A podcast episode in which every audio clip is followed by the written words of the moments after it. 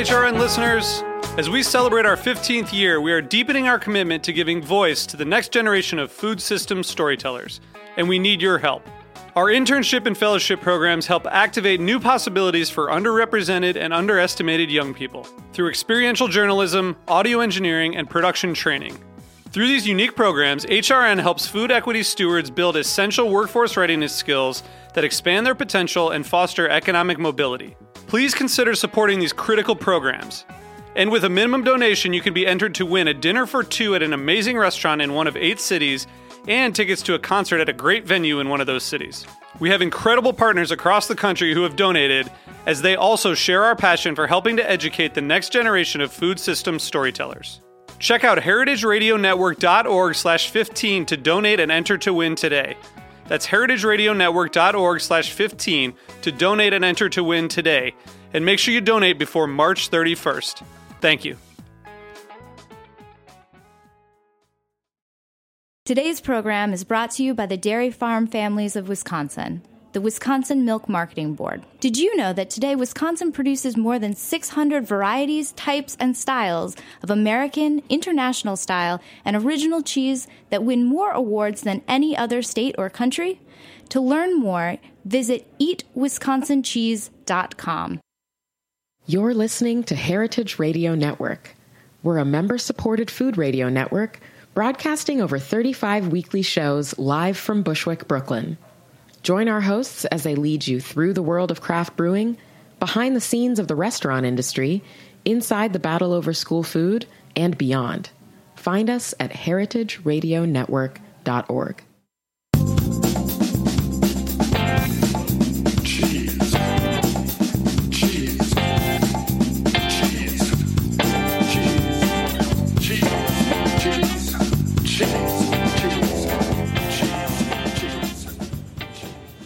Hello, this is Diane Stemple on Cutting the Curd on Heritage Radio Network.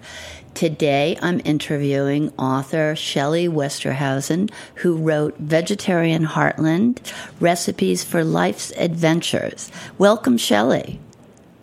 Hi, thanks so much for having me. Oh, you're very welcome. So, uh, your book is very interesting. It's very beautiful, too. It's got great pictures of food. And um, so, I understand you first started a vegetarian blog.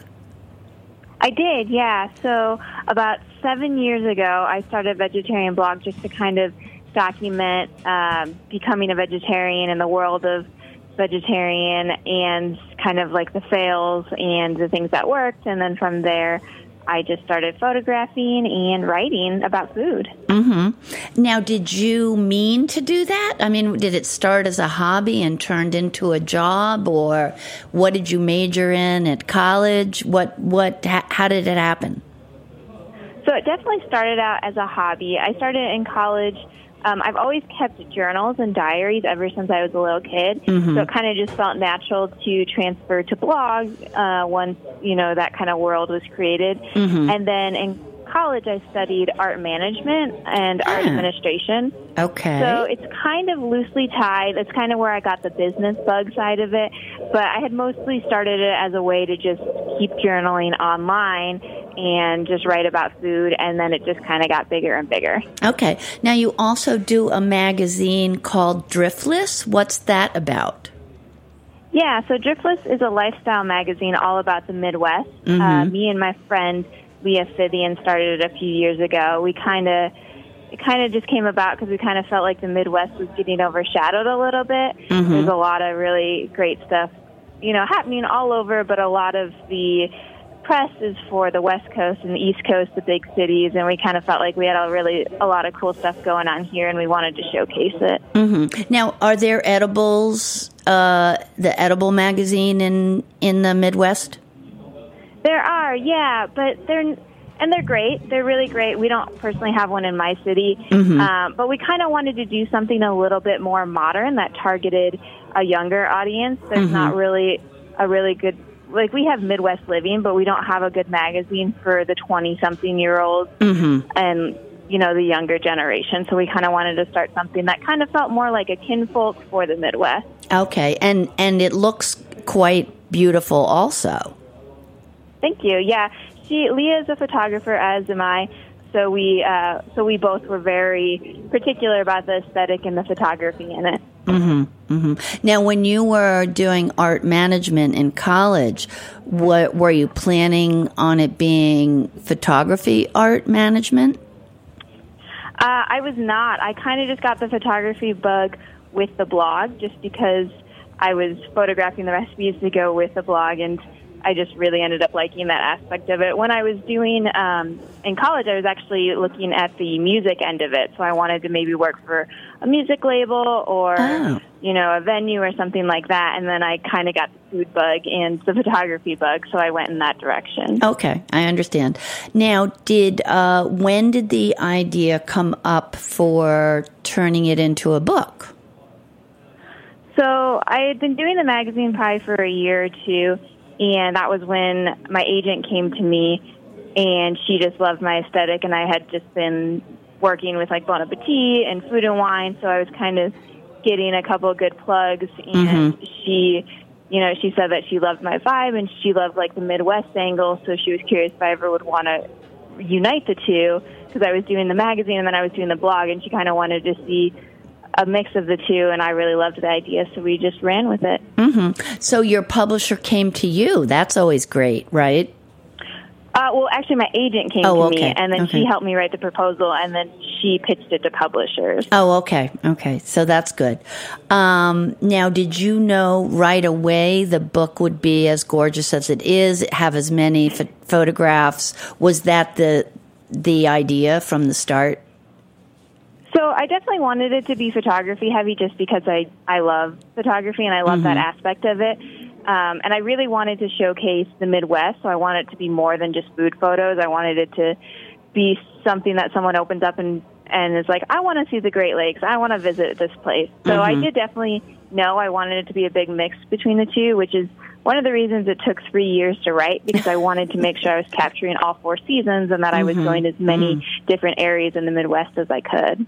Well, that was one of my next questions. How long did it take you to write and work on the book?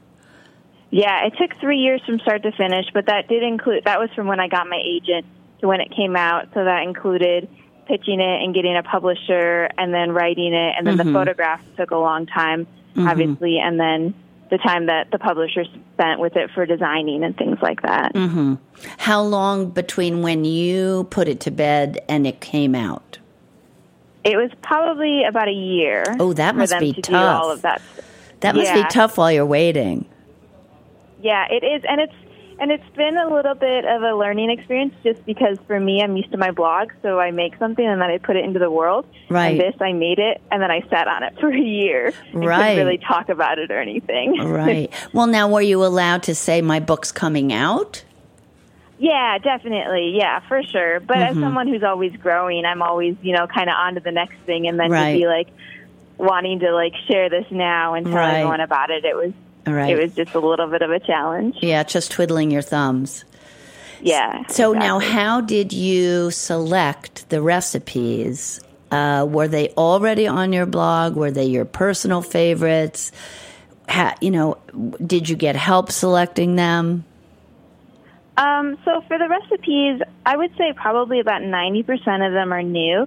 There were, I think, only like maybe three or four that were the most popular recipes on my blog that I then kind of tweaked a little and put in here just because I knew that people love those recipes. But for the most part, they were all new. I basically I try to take a lot of like family recipes and which are all have meat in them, of course, and then mm-hmm. try to make them vegetarian mm-hmm. and just kind of think of the food that I grew up with and and things that kind of had a little bit of a Midwest connection. Even you know if it's because we had a we had a big Polish community mm-hmm. where I grew up, or if it's just because it's a corn recipe because we grow a ton of corn here, or just some sort of connection in some way to the heartland. Okay. Is there a higher standard uh, for testing recipes for books versus blogs? Do, or do you know? Uh, so I've heard I've heard all sorts of stories about different ways people do it. Mm-hmm. I personally did do a ton of testing because I was terrified of getting like one of those Amazon reviews that were like these recipes didn't work or something like that. You know, She left out a- an important ingredient. Exactly, exactly. Because with a blog, you can go back and edit it, but when it's in print, it's in print. Yeah. So for the blog, I usually only make the recipe um, maybe twice, unless it's a recipe I really, you know, it's been a family recipe. But for the book, I try to make every recipe th- at least three to five times, oftentimes more, and then I had at least two other people also try out the recipe. Yeah, I would think sure it it's for them. important to have other people do it because they may, you may know certain things that you don't realize aren't communicated in the recipe. Exactly. Yeah, Mm-hmm. exactly. Things that I think that everyone would think to do, you know, it doesn't necessarily mean they're going to be thinking to do that. Or Right. maybe my wording was weird and it came across completely different than how I visualized it. Or maybe I forgot to put that part in there. you Right, know? right, right. Did you find any errors? Did you have to make a lot of changes? It, you know, it varied a lot. I definitely, the recipes that were family recipes or recipes I have made over the years definitely uh, kind of held up better. But for the most part, a lot of things, a lot of things had worked pretty well, if I remember correctly, just because I had tried them so many times. I think a big thing was a lot of people were like, well, I think that the oven should have been a little hot. Things that were just, you know, different. People have different kitchens, things that Right, you can't really right. control Right. right. um, which you know I I really appreciate the recipe tester being thorough, but also there's only so much you can do at right. that point. Right.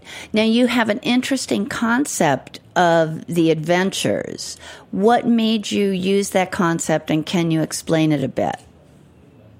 So the so there's a lot of I put a lot of themes in the book. I think that show like my indecisiveness shows very well in this book because of all the things going on.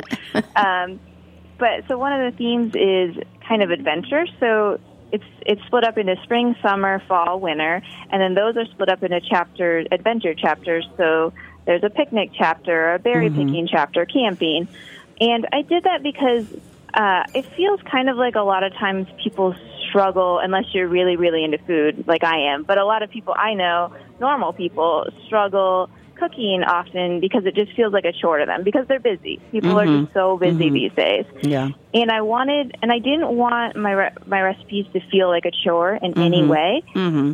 So I so I wanted them to feel kind of like an adventure every time you step into the kitchen. It's a new experience.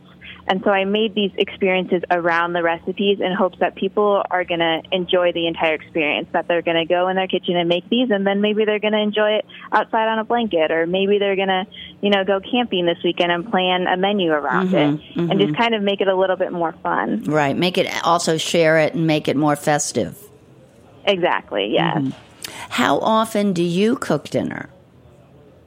So that's a good that's a good question. uh, I I try to cook dinner um, three to four times a week, and then we always grow go out on Fridays, and then it's always like it could be up in the air for the weekend depending on what we have going on. Mm-hmm. Um, so I do try to cook dinner a lot, and then lunches are a little bit more based on how crazy the day is. Mm-hmm. And now, when you go out, uh, from your book, I understand there aren't as many vegetarian restaurants or options as there are probably in New York.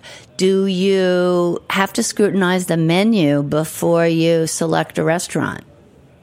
Yes, definitely. Um, that is something that I feel like I come off as a little bit high strung because I always check a menu before I go there. But for I'm located in a university city, so it's mm-hmm. pretty. We have a pretty good range here. Uh, we have a ton of ethnic food, international cuisine, which really helps because there's a lot of vegetarian options. But as soon as you get out of the major cities in the Midwest, it can be really hard to mm-hmm. find something on your menu. So mm-hmm. I always encourage people to look it up beforehand, or you know, if you're outgoing, don't be afraid to ask either. If you if you if you go wherever, but then just make sure you just you just ask because I've never had someone turn me down or not Right. be able to make something work. Right, right. Well, there's always grilled cheese and there's always macaroni and cheese.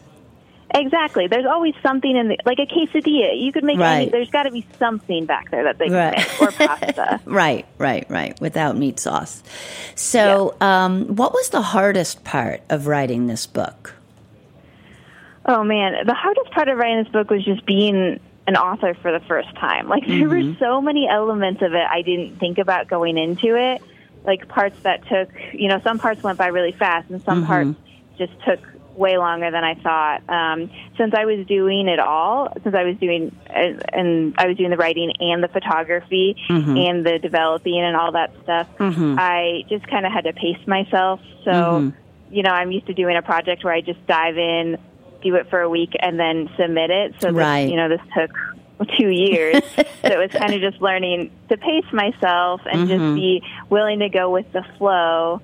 Uh, Would you, know, switch around tasks? Would you do some recipe development, then photography, and then do a little writing? The you know the the blurbs that you have at the beginning of the chapters.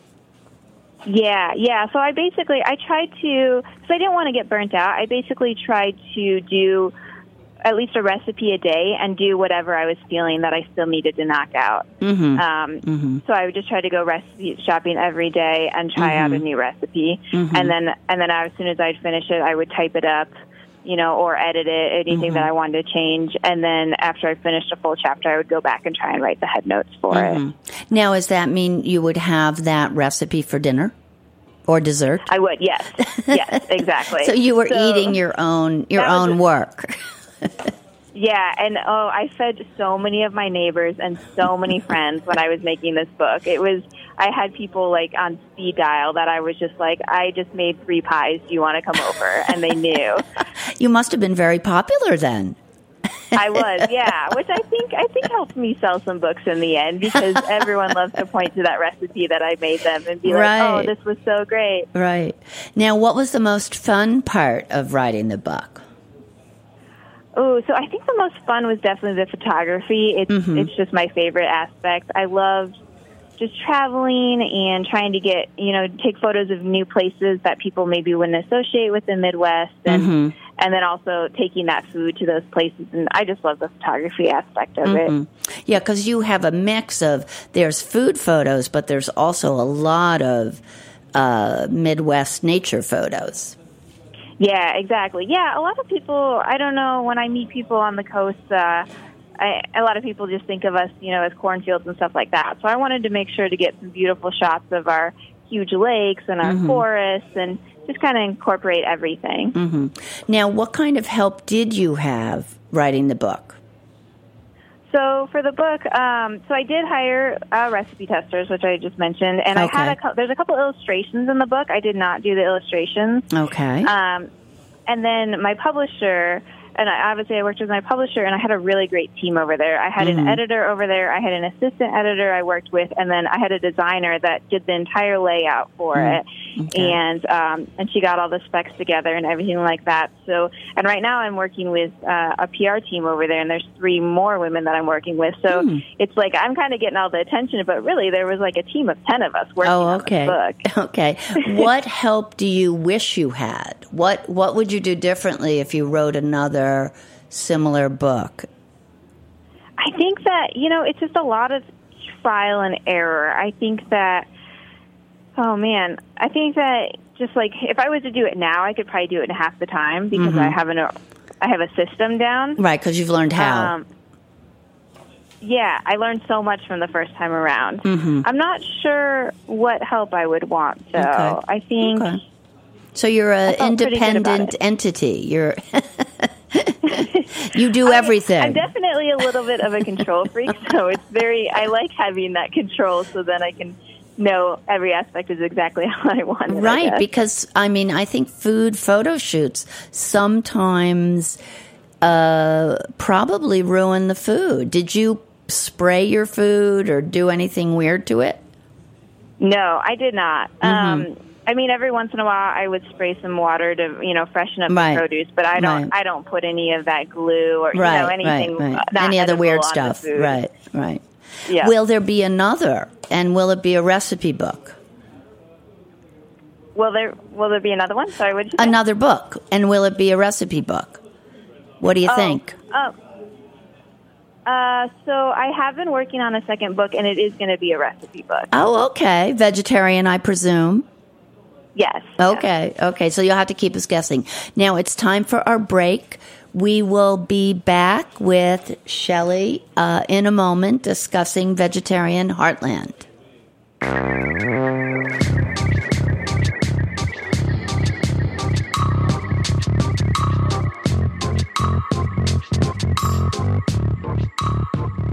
Today's program is brought to you by the Wisconsin Milk Marketing Board. Wisconsin produces the world's best cheese, period. Why?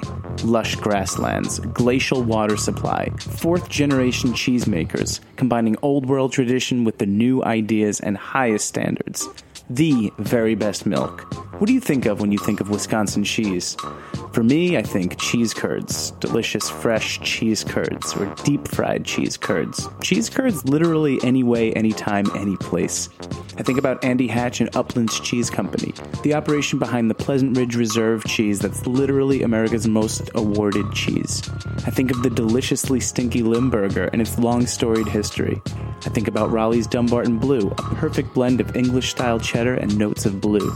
I think of Emmi Roth's Grand Cru Surchoix, which was named 2016's World Champion at the World Championship Cheese Contest. Wisconsin is like the world champion of cheese, and once you start reading the list of cheeses made in Wisconsin on their website, you can see why. The Wisconsin Milk Marketing Board is a nonprofit organization funded entirely by Wisconsin's dairy farm families. Read more at eatwisconsincheese.com. And as soon as you're done listening to this podcast, eat Wisconsin cheese. It's a no brainer. Hi, my name's Katy Keiffer. I'm the host of What Doesn't Kill You on the Heritage Radio Network. I do a show about politics and policy around food, food and agriculture. You know, what feeds us.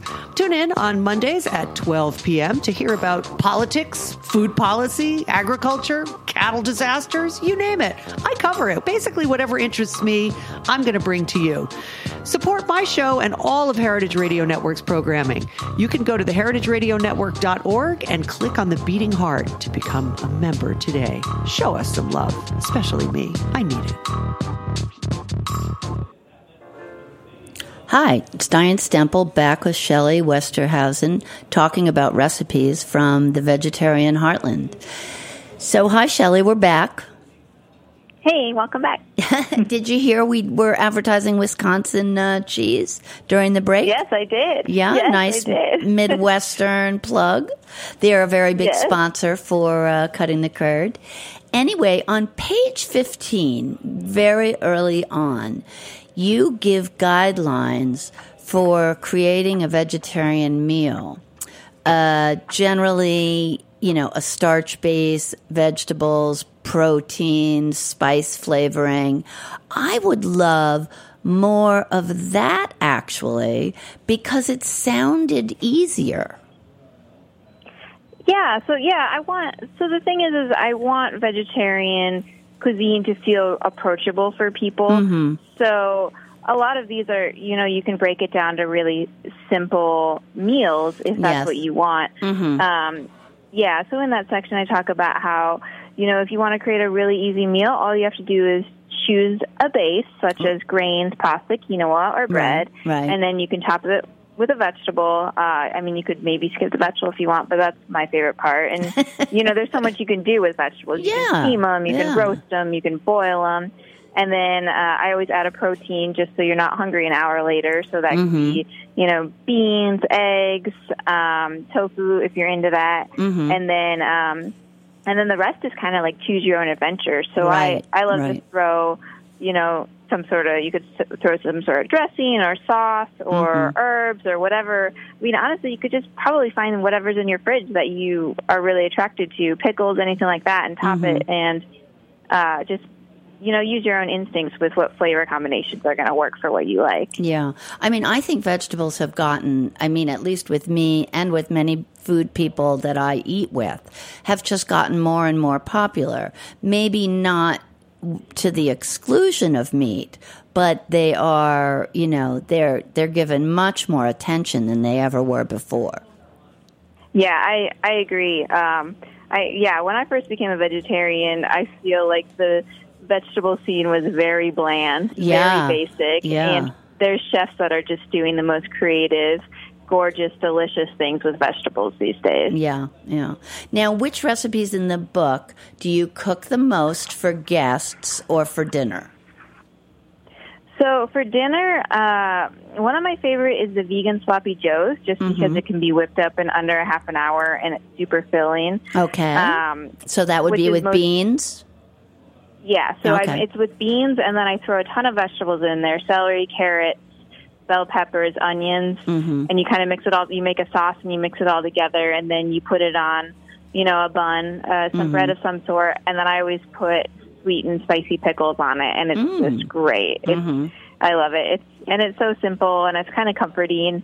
Um, and then if I'm having a lot of people over, I, I oftentimes make, which is also bean based, is my chocolate chili, which is Oh, everyone yes. always raves about. Yes, and then maybe I'll make some homemade bread if I have time. Okay. Now, um, which of the recipes do you recommend for non vegetarians to try out first? Ooh, that's a good question. Um, so I think that well, I think that the sloppy joes would be a really great introduction, just because most people are really familiar with uh, with beans. So I think they would like it. Another really great one is the spicy peanut lettuce wraps. Um, I think a lot of people have probably had lettuce wraps before, and there's this peanut and the peanut sauce is protein packed. So I think okay. that would be a really great uh, introduction for someone. Okay. Now, how do you feel vegetarianism is different in the Midwest, either back when you started or developing forward? So, so I think it's a little bit different here in the aspect that since we we have all four seasons, um, we we kind of have a lot of cozy food. So, for example, out on the West Coast, you know, there's a lot of healthier vegetarian places and uh, like juice bars and things like that. And a juice bar just really wouldn't do that great here in the winter, I would imagine. and and on the East Coast, I mean, there's definitely a vegetarian scene there, but I feel like there's a really big, uh, like, fan- like we were talking about, fancier vegetarian scene with a lot of chefs just doing crazy, beautiful things with vegetables. And here, you know, I think we're a little bit more humble with our food, and so it's a lot of cozy, like you know, like I just talked about, like chilies and uh, sloppy joes and you know, um, just like veggie burgers and kind of more cozy food that you associate Right. that you might right. not necessarily associate with vegetarian. Right, right. Now, you're a big proponent of the Midwest and especially Bloomington. I am, yes. I, I mean, How I love, come? What do you love about years, it? So I love it here. What do you love about it?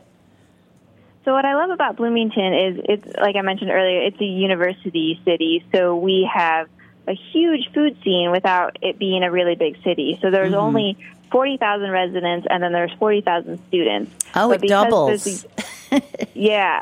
Because of the university though, we have a lot of professors and we have a lot of international people, so we have just really amazing restaurants uh, which I really love. And then we're also in the middle of we're basically a city in the middle of Hoosier National Forest. So it's Oh, a giant for- forest. And we've got a huge lake here, so there's so much like nature and hiking and a lot of outdoor activities as well. Mm-hmm. And, and then and a farmer's market. and the farmers market. Yeah, we have we have the biggest farmers market in the state here on Saturday mornings, um, which I just you know I love. It's it's a really great food community here. It doesn't. Does it go all year, or does it stop for months in the winter? It does go all year. It's outside in the summer, and then they move it to an indoor location in the winter. Okay.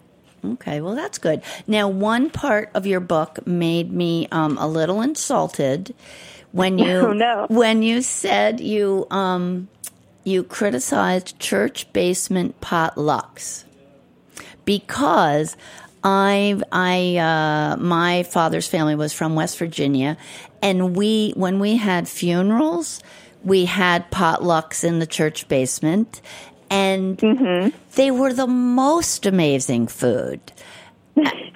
What, what's some of your favorite food that you remember from those? Oh, there'd be well, there'd be bean dish, beans, beans, beans, beans, all baked, all baked, you know, for 2 days, probably with some ham thrown in. I can't I can't lie, but every bean dish tasted different. And and then there would be macaroni and cheese, and there'd be casseroles, and there'd be I mean, there'd be those weird um, uh, fried onions on top of a green bean casserole, but it would be delicious. it, would, it would be thoroughly delicious.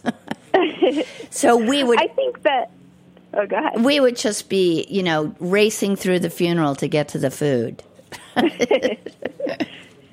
That is something nice to look forward to. Yeah. Um, I think for me, I wasn't I wasn't in any way trying to uh, talk bad about those, but I kind of also was trying. I'm trying to give more of a modern look on the Midwest, just because sometimes I do think we look. Some people think of us as kind of you know like older, antiquing. We just eat casseroles with you know tater tots on top Mm-hmm. Right, and things like right, that. right, And I kind of wanted to try and showcase a little bit of a um you know a little more modern Midwest. Right. And no lot of us one was no in. one's thinking health in the church basement potluck. Exactly. Yes. Okay, so uh, then another thing you talk about is you say you're worried that the Midwest has some self-esteem issues. What what are you referring to? Yeah. So when um, when I graduated from college, a lot of a lot of my friends, almost all of my friends, but my boyfriend who stayed here with me, moved to New York or LA or Portland. And uh, we kind of did that trip where after we graduated, we weren't really sure what we wanted to do. So we went to visit all those cities to kind of see where we were going to settle. And we just kind of kept feeling a pull towards here. And you know, after talking to a couple of friends, a lot of them came back, ended up coming back here after a couple of years and realizing this is where they needed to be. But there was always just kind of this pressure when we were, you know, in school and young that we needed to, To think you know, about move to the coast or move to mm-hmm. a big city in mm-hmm. order to be taken seriously as an hmm. artist or hmm. a writer. And mm-hmm. I kind of feel like sometimes you know, people are feeling that pressure when really we have a lot of great things going on here and a really great scene that you just kind of have to appreciate and can maybe even move away to really notice it. And I would assume much more affordable. Yes, yes, definitely. Yeah, now is the is the um, video on your website in your house? Uh, yes, it is. It's yeah. a gorgeous house. Thank you. and I love your kitchen closet. Oh, thank you. Yeah. I Um, recommend that everyone check out uh, what's the name of your website? Vegetarian Ventures. Dot com. Yep. Yeah, and and it has you cooking and then f- uh, photo- uh, taking photos of of a meal, right? Yep. Yeah. Exactly. And it's very it's it's very sweet. It's very sweet, and I love you. your house. I'm coming over next time I'm Thank you. I'm in Indiana. Anyway, was it a suburb or a small town that you grew up in that was a train ride away from Chicago? So it depends on who you ask. Okay. So I I grew up in um, Indiana, which is but was it was only about an hour from Chicago. Okay. So if you ask someone who lives in Chicago, they're going to tell you it's not. But we a lot of people in my in my town did work in Chicago, and there was a train that went up there. So we always kind of considered it a suburb. Okay. So then Bloomington is more of a town. I mean, less, is it more small town or more, it's not a suburb, right? No, Bloomington is not a suburb. Mm-hmm. Um, it's more of a yeah, it's more of a small city. I would Mm-hmm. I would consider it a small city. So you got more out of the way, not less. I did, yeah. uh, I did, but we're kind of in this little, you know, In a bubble, in a liberal, where in a we're at liberal right- bubble. Are you in a, are you in a liberal bubble? I am, yes. oh, well, that's good. exactly. We we love our little bubble. Now, you turned vegetarian. How old were you? Uh, so I was 12 when I became a vegetarian. Now, um, which, why? So, you know, I was just a really stubborn kid, I think, Mm-hmm. and I was, I was, you know, kind of awkward, and I wanted to be a vet back then, Mm-hmm. and my best friend was my dog, so I just really felt really bad because I loved animals, and I just felt really bad um, about eating them. So I just kind of decided one day that I wasn't going to do it anymore, and my parents were totally confused, I- like annoyed, didn't know what sure. to do with me. Now, But I just did you discuss it. it. with them, or was anyone else a vegetarian? Had you met one? So I hadn't met one, I don't think, but I was really, and this uh, this might be showing my age, but I was really into The Simpsons back then uh, as a kid. And Lisa Simpson, the daughter on it, was a vegetarian. So I think maybe, and I don't remember, but Oh. I feel like maybe, Oh, she could I have been. She could have been a role model. Yeah, exactly. and yeah, exactly. And I was just such a stubborn kid that, of course, my brother was like, "You're not going to do it." You're, you know. And so Ah, then I just then you really had to to. it. Yeah, yeah. Yeah. Now, how supportive were your parents? So my dad was definitely frustrated. He, I mean, we lived between a farm, and he had a cow in his freezer from down the street, the farmer down the street, and he was very annoyed that I, you know, that Stopped my eating it. stepmom had to make. yeah, he was he was annoyed that my stepmom would have to make another meal for me and things like Mm-hmm. that. But my mom, and my, but my mom was really supportive, but she definitely was just like scared about me getting enough nutrition and all Mm-hmm. that stuff, and all of her friends were like, "Don't worry, she'll grow out of it. She'll get sick of peanut butter," and it never happened. No, you just made it a career. exactly. Yeah. you expanded instead of uh, instead of getting sick of stuff. You found better and better food to eat. Exactly. Yes, it opened up a whole new world for me. Now, do you cook for your parents? Do they now love your food? They do, yeah. Um, I hosted Thanksgiving a couple last year, and that was the first time I had done like a big meal for them, and they were really supportive. And I and I had a launch party for the book, and I actually made all vegan food. So I did vegan recipes for the book, which is not vegan; it's it's just vegetarian. Right. But my my family, you know, kind of the whole time while they were helping me make them were just like, "Is this really vegan? Is this mm-hmm. really this good?" and so they were they were really proud of me. It was really nice that after all these years, they finally come around. Oh, okay. Now, how many whole families does anyone? I mean, you may not know the answer to this. Is there an answer? How many whole families are vegetarian? I wonder in America. You know, that's a really good question because whenever I meet someone who's vegetarian, the first thing I asked was, you know, if they've been it for a long time, I always ask, you know, were your parents vegetarian? And I feel like I never ever get that your their parents Yeah. are vegetarian. Yeah, but So- but I feel that- like your generation is more likely to be vegetarian and then just cook that way. And that your kids Yeah. will be vegetarian if you have them because that's what's being offered. Yeah, and I mean, I think that my generation really has so much accessible to us that you know others didn't with the internet. I mean, Mm-hmm. before the internet, where did you get your recipes? You got it from your family. Like, Right. if they're not eating vegetarian, you're not going to know about it. That's true. That's true. Well, it's been very delightful to talk with you on the radio. I wish you luck with your book and your sales and your, you know, vegetarianism. And uh, thank you very much. Yeah, thanks so much for having me. Okay. This is Diane Stemple on Cutting the Curd on heritageradionetwork.org. You should join the radio station. As soon as you hear this, get online and call them up. Thanks. Bye. We'll see you soon.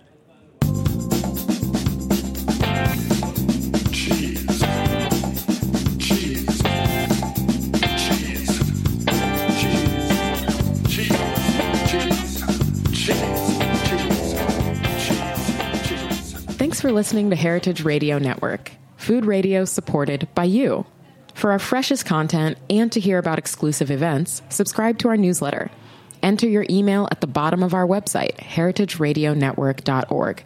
Connect with us on Facebook, Instagram, and Twitter at heritage underscore radio. Heritage Radio Network is a nonprofit organization driving conversations to make the world a better, fairer, more delicious place. And we couldn't do it without support from listeners like you. Want to be a part of the food world's most innovative community? Rate the shows you like, tell your friends, and please join our community by becoming a member. Just click on the beating heart at the top right of our homepage. Thanks for listening.